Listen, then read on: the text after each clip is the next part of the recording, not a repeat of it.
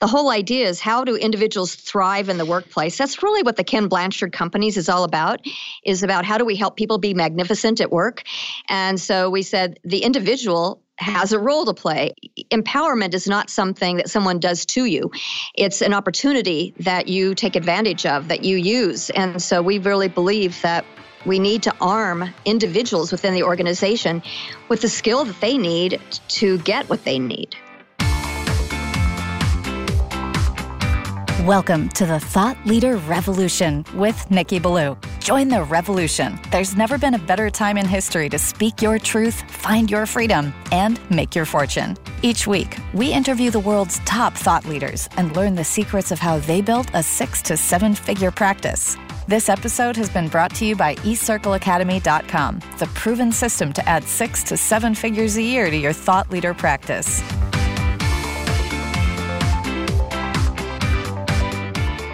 Welcome to another exciting episode of the podcast, The Thought Leader Revolution.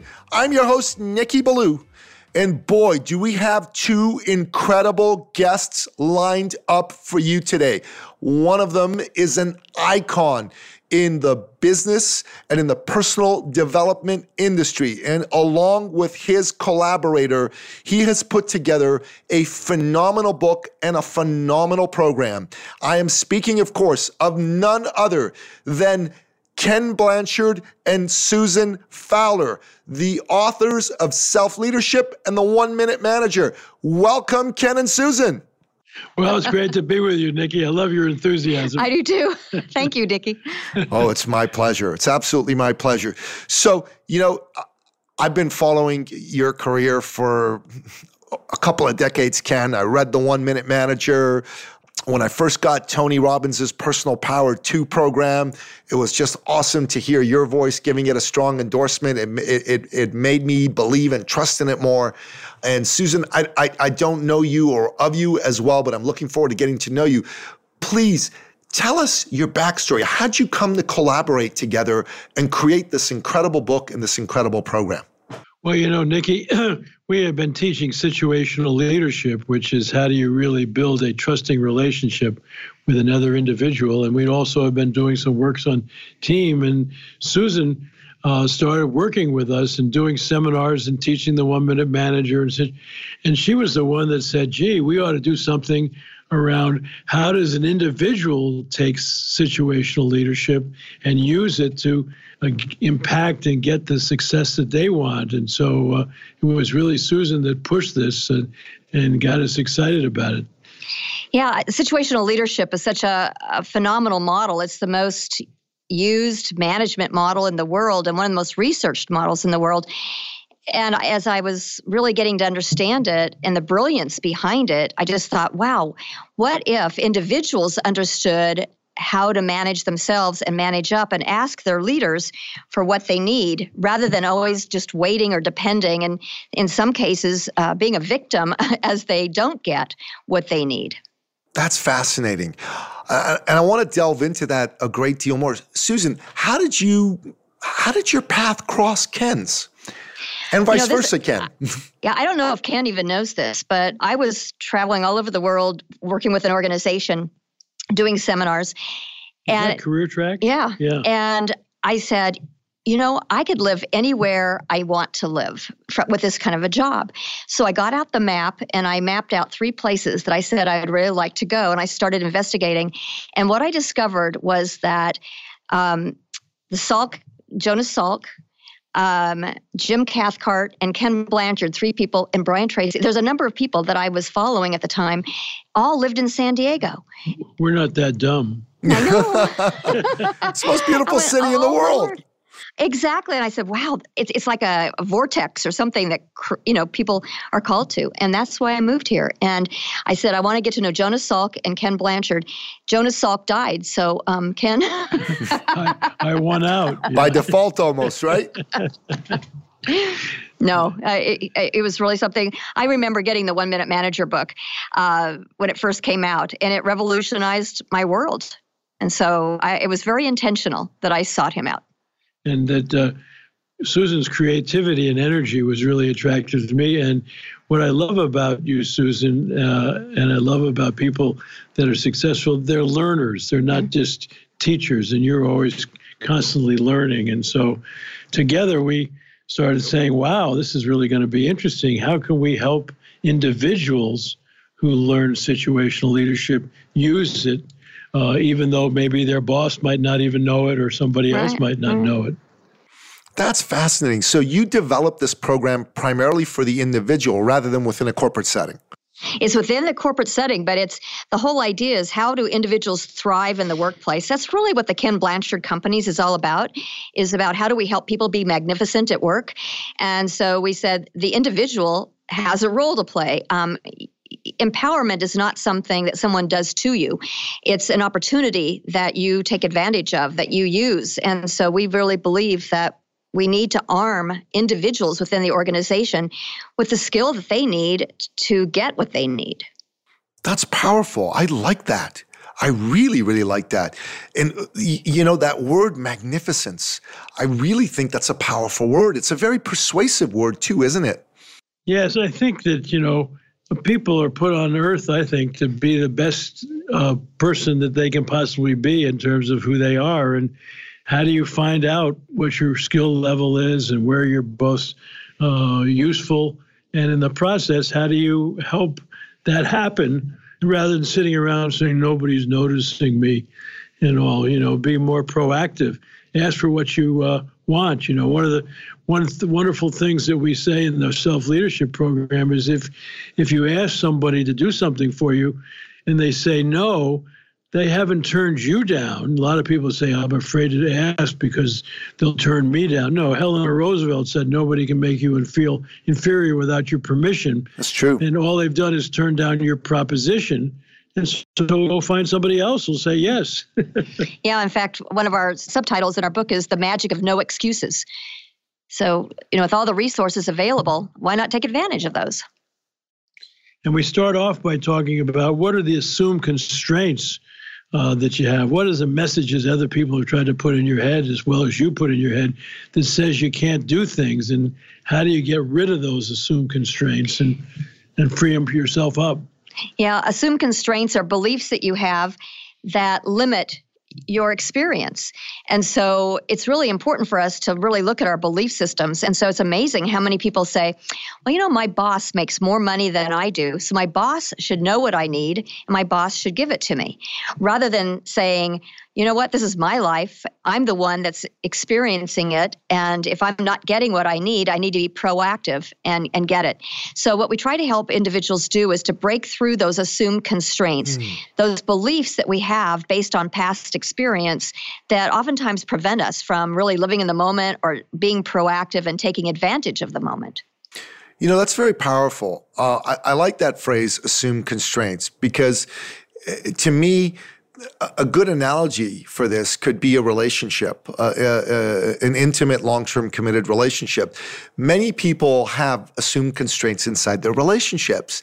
They think that their partner should know what they're thinking or should know exactly. what's most important to them. They haven't actually communicated that to their partner. And that's part of what causes problems, correct? Well, and Nikki, think about this your partner loves you your manager probably doesn't even love you and we're expecting the same thing from our manager.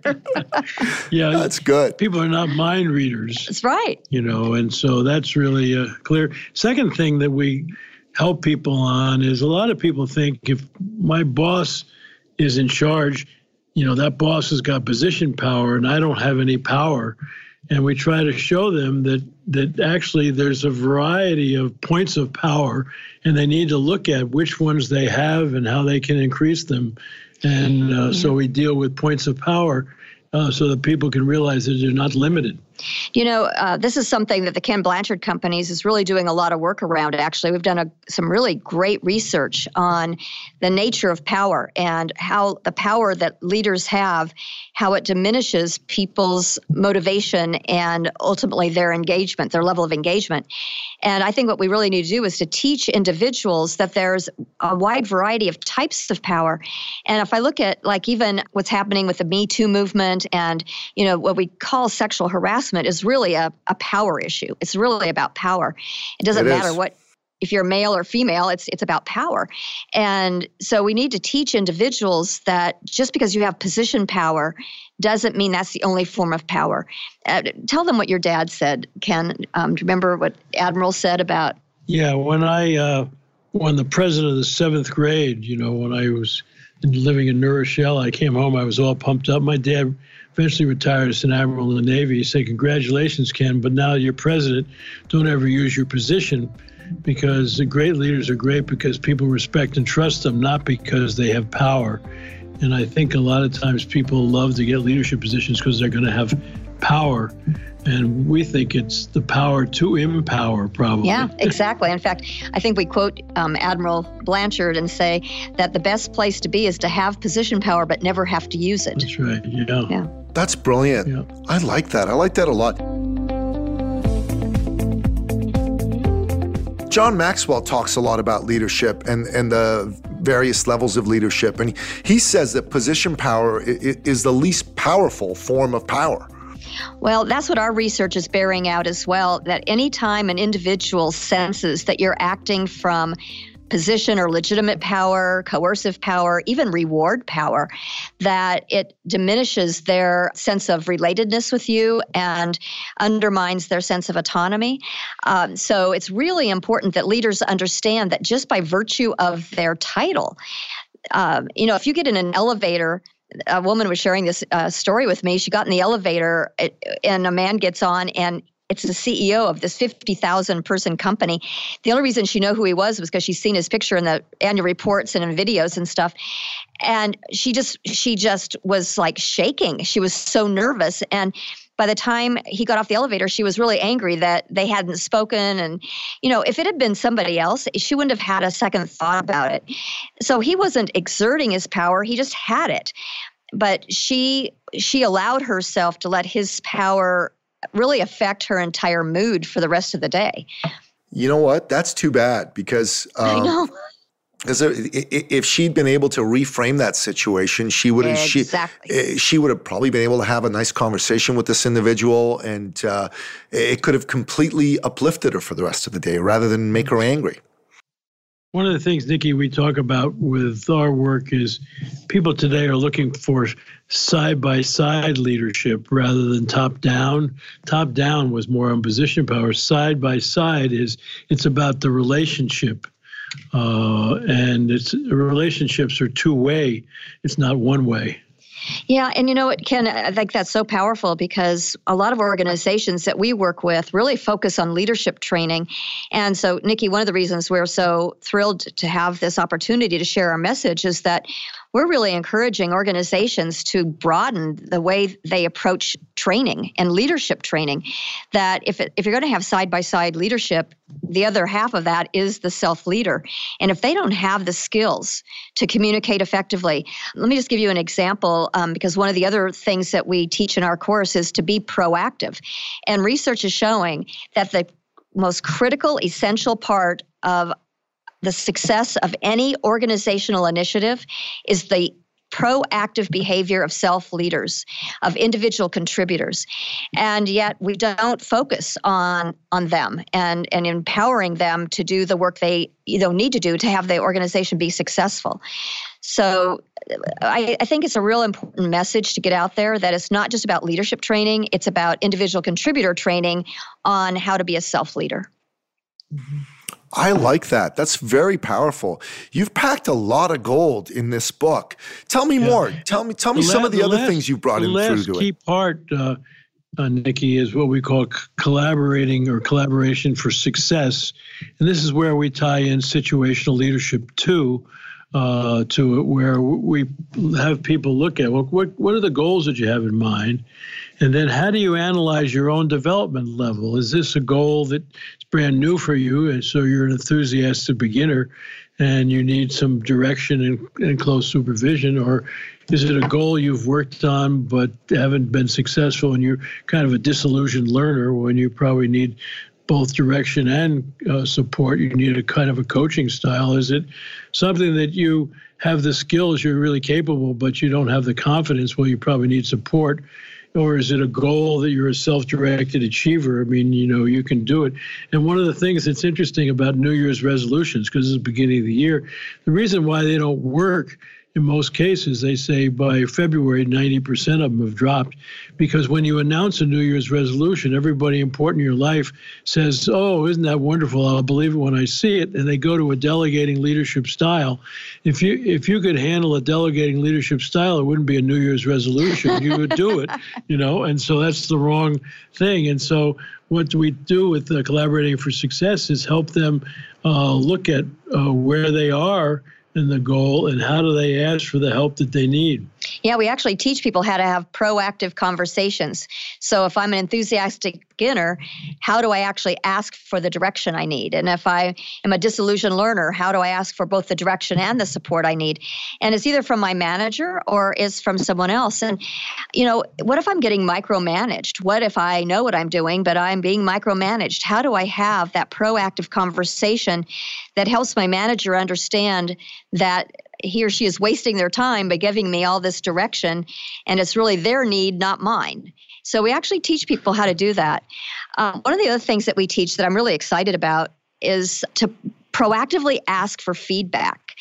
The neuro leadership institute just did a really intense and intensive a study on feedback and discovered that despite all of the good intentions of leaders through training and all the emphasis on giving feedback, that either leaders don't do it or they don't like doing it or they're really bad at doing it. They said that 64% of the feedback given actually does more damage than good. And their conclusion is something that we've been doing now for almost two decades. And their conclusion was we need to teach people how to ask for feedback because then it's going to be timely. They're going to be neurologically be open to hearing it. And it's going to be accepted because they're choosing to ask and they're choosing to listen. So we're really excited about about the fact that something we've been doing for decades mm-hmm. uh, is now really being proven out even by neuroscience.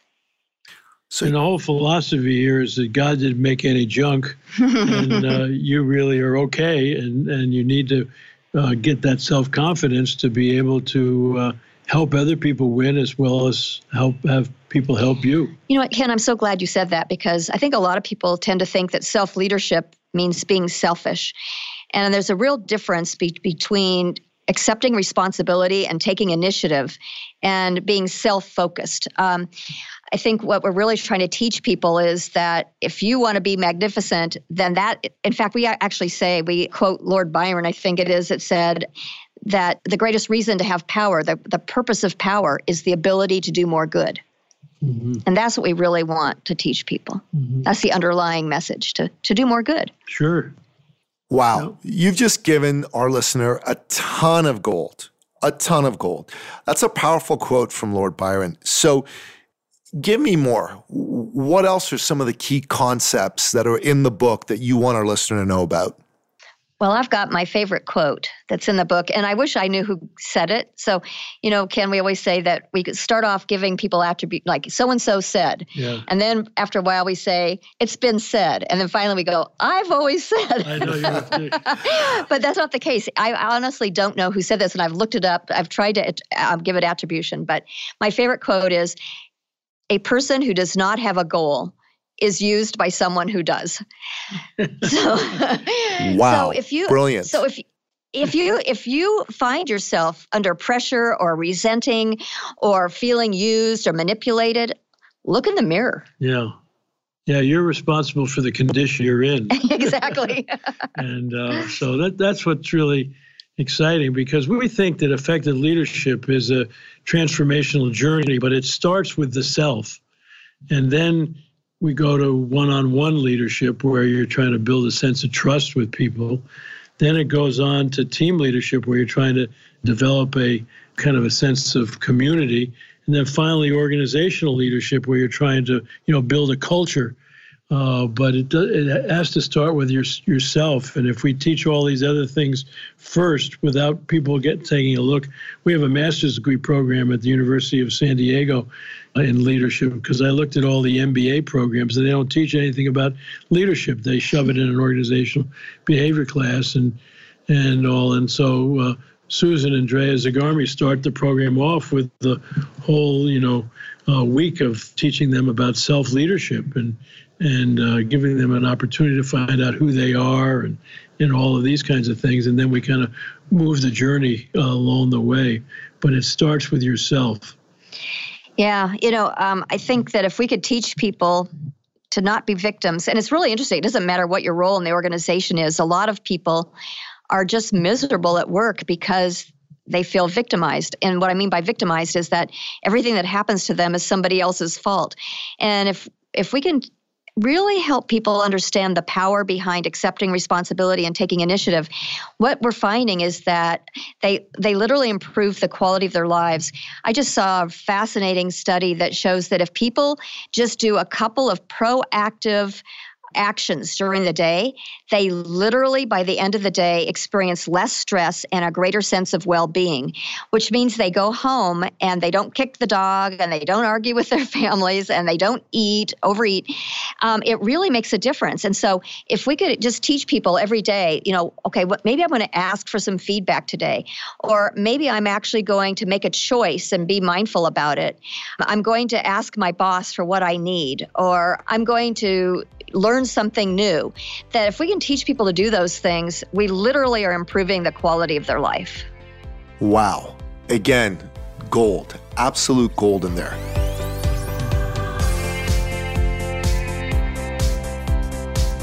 So I want to switch gears for a moment and talk about thought leadership. Because the people that are listening to this podcast, they tend to be coaches, consultants, business owners, entrepreneurs eh, for the most part. And they're really interested in learning from you as as thought leaders how they can position themselves as a thought leader. So we've identified five pillars of thought leadership. And i just want to get your comments on how you've applied them in your work and how you've applied them from the perspective of running your business and, and your own personal brands.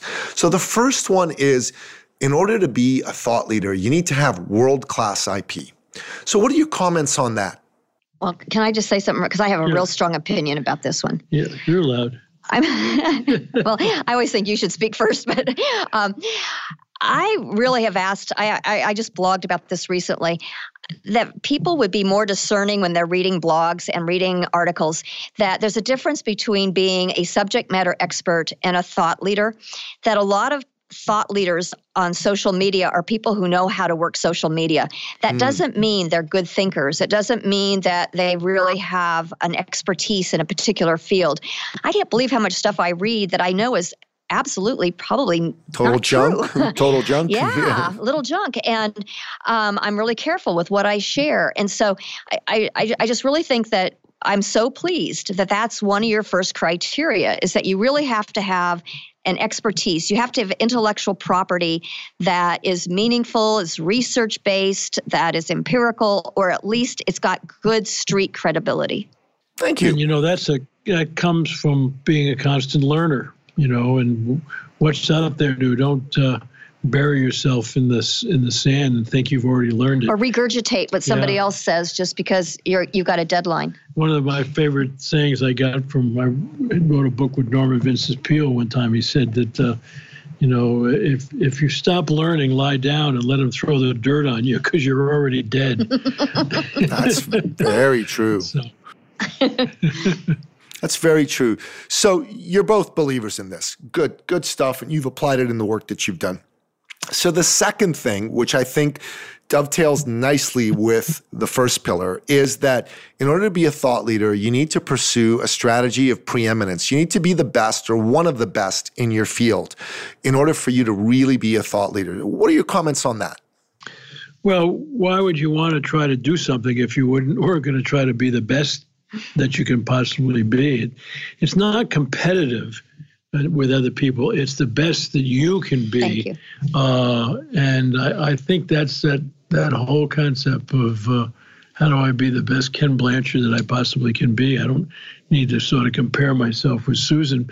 When Susan and I get together, how do, together can we be the best? Well, wait, wait a go, Ken, because yeah. you're absolutely right on that. I think it is, um, and I find myself getting trapped in that, and especially with social media, thought leadership is that you may get envious or jealous of somebody or, or whatever. And I, I, had an experience where I had spent years building some recognition, name recognition um, in social media, and uh, really promoting my books and all that kind of stuff. And then a, a woman named Susan Fowler wrote one blog about being sexually harassed at Uber and brought down the president of Uber. And suddenly she was the Oh if, you, if you type Susan Fowler online, uh, that's who you get now. Yeah. And at first, I was so jealous and envious, and and then I started reading her stuff and thought, you know what, this woman was courageous. She really had an Mm. uh, impact. She had an effect. I'm really happy I share her name, and uh, and and and you know, it's it's it's put me back in terms of you know people being able to find me online, but. Um, I, I just think you can't go into it and say, I'm going to be the best in a competitive way, but the best that you can be. And years ago, I said to my husband, uh, Drea Zigarmi, I said, I want the penny I leave the world. I want it to be around motivation. I want people to understand why they do what they do, and and I want to know as much in the world as anybody about that topic. And so I'm dedicated. I'm not there, but I'm dedicated to uh, that pursuit of of being the best I can be around the topic of motivation. But you're not competing with Maslow or anybody. I'm not competing with Maslow, but I do have comments about Maslow and a few others. Well, I think uh, one of the things I like about myself is that I'm not a competitive guy with other people in our, really our field. And I just came out in March with a book called Servant Leadership in Action. And I got 41 people that contribute short articles in this. And, uh, you know, John Maxwell wrote the forward, but Lencioni's in it, Marshall Goldsmith, and Kouzes and Posner, and Laurie Beth Jones, and Frances Hesselbein, and all these people, because uh, they don't see me as sort of trying to be better than them, but but uh, how can together we do something uh, that is growthful? That's brilliant. I love that. You know, Ken, and that's one of the things you're known for. Uh, it's true. It is. One of my mentors is a man by the name of Matt Church. Matt Church wrote the book The Thought Leader Practice. And he's this is what he says about thought leadership. He says that an expert is someone who knows something, and it's great to be an expert, but a thought leader is someone who's known for knowing something. Um, and in order to be able to be known for knowing something, you need to really have a strong grounding in the third pillar of thought leadership, which is clarity. You need to have a clear message and you need to have a very clear target audience. What are your comments on that? Well, clarity is really important. I, I tell people my real goal in life is to get the BS out of the behavioral sciences. you know, Nice, nice. make what we know about things clear uh, in simple, non-complicated ways. And I think Susan, you do that all the time, and that's what's. Well, I think you know it was your son Scott who um, first made me aware of the uh, quote of simplicity is getting to the other side of complexity. So I think simple thinking made simple is not good thinking, but simple thinking based on complex ideas, getting to the other side of complexity.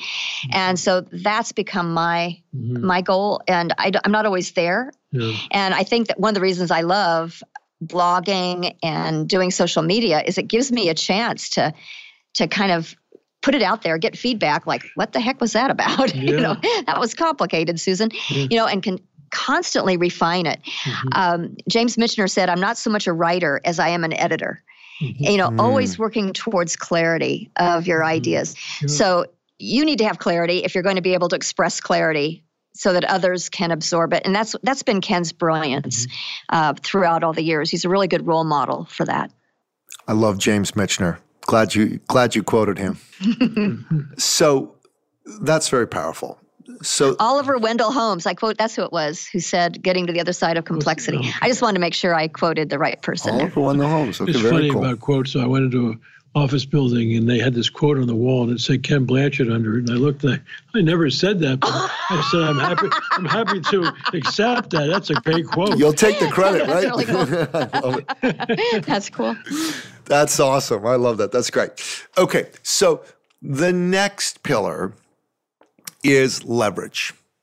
For a thought leader, leverage is important because a lot of people who get into the industry just do one thing. They just do one on one coaching or they just do training or they're just a speaker. But a true thought leader is able to leverage their message across multiple modes of delivery and, and, and are even able to leverage an audience with multiple messages. What are your thoughts and comments on leverage and the importance of that in your own career and your own work, as well as for the people listening? Well, Ken, you started a company. Yeah, that's a good way to leverage it. So. Yeah, no, I think uh, it's uh, it's so important that that you're constantly looking for ways that you can get your message out to wider audiences, so you can have a bigger uh, impact. You know, if it's just one-on-one stuff, you're helping a few people, but how can you take what you've learned from those one-on-one experiences and share it with other people so that other people could have good experiences too? Yeah, you know, I've ha- had colleagues who said, "Wow, Susan, why did you hitch your wagon to the Ken Blanchard companies? Why didn't you strike off on your own?" And and I said, "Because Ken Blanchard companies has the ability to get the message that I care so much about." Uh, you know, so much um, better than if I was just on my own. So we leverage social media. I, I do my own social media in addition to what we do with the Ken Blanchard companies, but we have dozens and dozens and hundreds of people, well, probably thousands of people around the world training our programs. Mm-hmm. Um, I was just telling Ken I'm going to Russia and Egypt and Australia and China and Korea and Thailand and, you know, over the next couple of months. And those are all Blanchard partners all over the world. And I'm getting a chance to share our message with a wide, diverse audience. Oh my gosh. I mean, for me, it doesn't get better than that. Mm-hmm. Yeah, it's it's exciting to see that the the messages play around the world. That's yeah. when you know you've taken complex stuff and made it simple and applicable because it goes in different cultures. Yeah. That's brilliant. I love that. So, the final pillar is the importance of having mentors and peers. Now, Ken, I know you believe in that. I believe in that. Susan, I suspect you believe in that too. Please comment on this. Well, I think mentors are really important. Uh, I just wrote a book recently with Claire Diaz Ortiz, and she was one of the first employees at Twitter. And she wrote a book called Twitter for Good. She got the Pope to tweet and and all. She came to me, and she's now I think maybe 34 or five, and said, "The past Ken mentors have always been older, and us youngins can use your wisdom, but you older folks could also learn a lot from us youngins, particularly around technology." And I, I think that when people think about mentoring, they say, "Oh God, a responsibility. I'm going to teach this person." No, if you have a mentoring opportunity, remember you're going to learn just as much as they learn uh, from you. So uh, I think we all need need mentors, and and we all need opportunities to mentor others. It's a, a way to grow. Uh, I think beautifully. Yeah, you know, back in the gosh late 19- hundreds, the 1990s, I did a, a, cassette tape, an audio tape on mentoring, how to foster the most crucial relationship in your in your career, and it was all from a self perspective. It was um, how do you make yourself attractive to a mentor? How do you find a mentor? How to be a mentor magnet? Um, I had all of these strategies to help individuals because mentoring, having a mentor was seen as the number one way to accelerate your career and to um, and to learn and grow. And yet, mentoring in terms of a skill is the most complex, sophisticated. It's the number one skill in this index of skills in terms of its complexity. So again. To, you know, waiting for a mentor to find you and to be good enough to share with you uh, you might be waiting for a time. If you look at all the great mentoring relationships over history, Ford and Edison, it goes you know on and on. It they were initiated by the mentee. And so I think it's really important for individuals to say, wow, it's my responsibility to go out there based on my values, based on my dreams and my aspirations, find a mentor. And then if you're a really good mentee, what I've discovered, like Ken just said, you actually learn more as a mentor than you do as a mentee. Mm-hmm. Um, so it's a really beneficial, mutually beneficial relationship. I like it. I like it. And what about peers? What about the importance of of having great peers or being in mastermind groups and having having like uh, a, uh, an executive coach and that sort of thing? Well, can I just say, Ken, that the reason I wanted to work with the Ken Blanchard companies, besides you, um, was the colleagues that you had. Right, yeah. The founding associates of the Ken Blanchard companies. I wanted to be around like minded thinkers mm-hmm. who really cared about excellence and quality. And those peers who were actually mentors in the beginning and now they're peers uh, has been the greatest gift mm-hmm. in my career. I can honestly say that. Yeah, because when Marge and I founded the company, we had six people that were all with us in UMass that we kind of call our founding associates, and and it was just really fun because we all had a dream about what, how we could make a difference together, and and uh, I, I, think it's uh, it's so important to to look around you and realize you might have your best mentor might be somebody who's a close friend. Yeah. And all. Uh, one of the things I do, you'll get a kick out of this. Thinking when I interview people for jobs, I tell you, tell me about your old friends. Mm. And if they can't tell me about any old friends, and I don't want them working here because they've cut themselves off. You know, I mean, I, I got old buddies that I met in the fifth grade. You know, and uh, I like that. And, That's uh, good. It, yeah, yeah. Great interview question. Yeah, it really gets to people. it, it's really, really, it's out of the box. I like it. It's powerful. You know, if someone asks that question, it'll reveal a lot about them that you wouldn't otherwise be able to find out. So I, I think it's brilliant, Ken. Well done.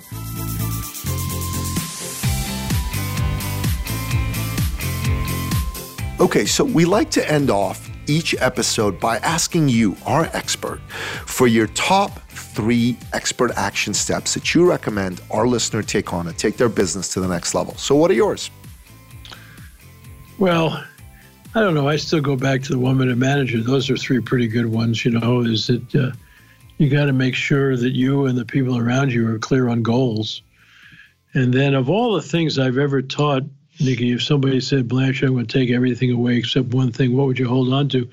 I'd hold on to the second secret of the one minute manager, which is the key to developing great relationships and great organizations is to catch people doing things right and accent the positive and get engaged in one minute praisings. And and then if people you know aren't living up to expectations we used to call it one minute uh, reprimand. Now we call it one minute redirects. Uh, it's a chance to give people feedback because don't sit around and, and, and say, my God, they're not performing and all that kind of thing, and then wait around and then then cut them loose. The feedback should be the closest uh, to the event as you possibly can. And how can you help people uh, win by making sure that they don't continue to do stuff that's detrimental to what that's they're great. trying to accomplish? I just wrote a my first solo authored academic journal uh, article awesome. that's coming out in May. I know it was really quite a process I've never been through before, uh, but I, I loved it. And it's on three new leadership competencies that I really feel need to be integrated into the workplace.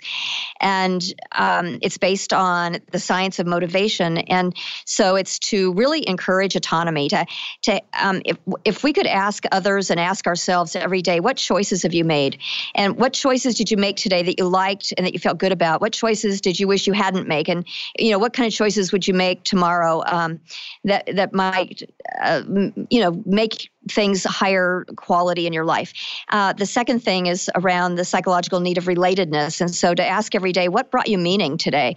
How did you contribute to the welfare of someone else? Um, how did you contribute to the greater good?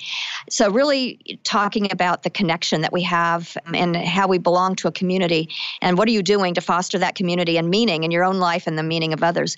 And then the third question is, what did you learn today? Which is our psychological need for competence. And so, what did you learn today? How did you grow? Uh, what did you learn today that might help you be better tomorrow? Or that if you shared it or taught someone else, it could help improve the quality of their life or their work. So, what choices have I made? How did I find meaning? And how did I grow and learn? I think if we just either asked ourselves those questions every day or as leaders asked our, our people those questions every day, that we'd be helping people thrive in the workplace and we'd all be thriving in life a lot more. Brilliant. Love both sets of the three expert action steps. They were fantastic. So, listener, if you're listening to this episode today, you need to go and pick up a copy of the book Self Leadership and the One Minute Manager by Ken Blanchard and Susan Fowler right away. Run, don't walk to the bookstore, or run, don't walk to your Amazon account on your computer or mobile device. And don't just order one for yourself, but order five extra copies to give to your friends and the people you care about the most. This is a fabulous book. And I understand that Ken and Susan, you also have a program by the same title that people can get as well. What's the website that they can go find out about that? Uh, if they go to the Ken Blanchard Company's website, uh, it's self leadership, and all the information is there. Uh, we're teaching this course literally around the world, and it's uh, something we're really proud of. And we actually have a third author on our book, and that's Laurie Hawkins, Thank who was one of the original founding associates uh, who came into one of my classes in 1970 at University of Massachusetts, and, And- wonderful guy. And uh, my greatest champion. Right. If it wasn't for Lori, I wouldn't be sitting here. Yeah. Yeah. Fantastic. So make sure that you get a copy of that book and make sure that you uh, check out the program. And if in your mind you've been thinking to yourself while listening to this episode, do I have the chops to be the Ken Blanchard, the Susan Fowler, the Laurie Hawkins of my niche? Have I got what it takes to be a thought leader and get my expertise out there? And if you're nervous, if you're scared, if you've got some chattering monkeys in the back of your head saying, no, no, no, no, you don't, forget about it, you'll never be like them, don't let them choke off your dream jump on a call with us. Go to eCircleacademy.com forward slash appointment.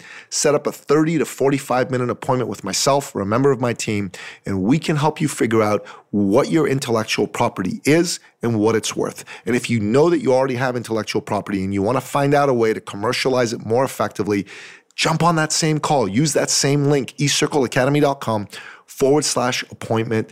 And let's jump on a call and let's help you make your dream come true. It's 2018. You deserve to have this be the best year of your life. Take advantage of it right now so that you can be the Ken Blanchard, the Susan Fowler, the Lori Hawkins of your market niche. Susan, Ken, thank you so much for being on the show. You guys are awesome. Come back anytime. Well, back at you, Nicky. I, I really enjoyed it. Thank you. Take care of yourself. God bless. My pleasure. And thank you. That wraps up another episode of the podcast, The Thought Leader Revolution. To find out more about today's amazing guests and to pick up a copy of their book, go to thethoughtleaderrevolution.com. Check out the show notes. You'll have all the links to the Ken Blanchard Company websites in there. And if you've been wondering what your intellectual property is worth in the marketplace and you want to find out how to commercialize it better, jump on a call with us at eCircleacademy.com forward slash appointment. Until next time, bye bye.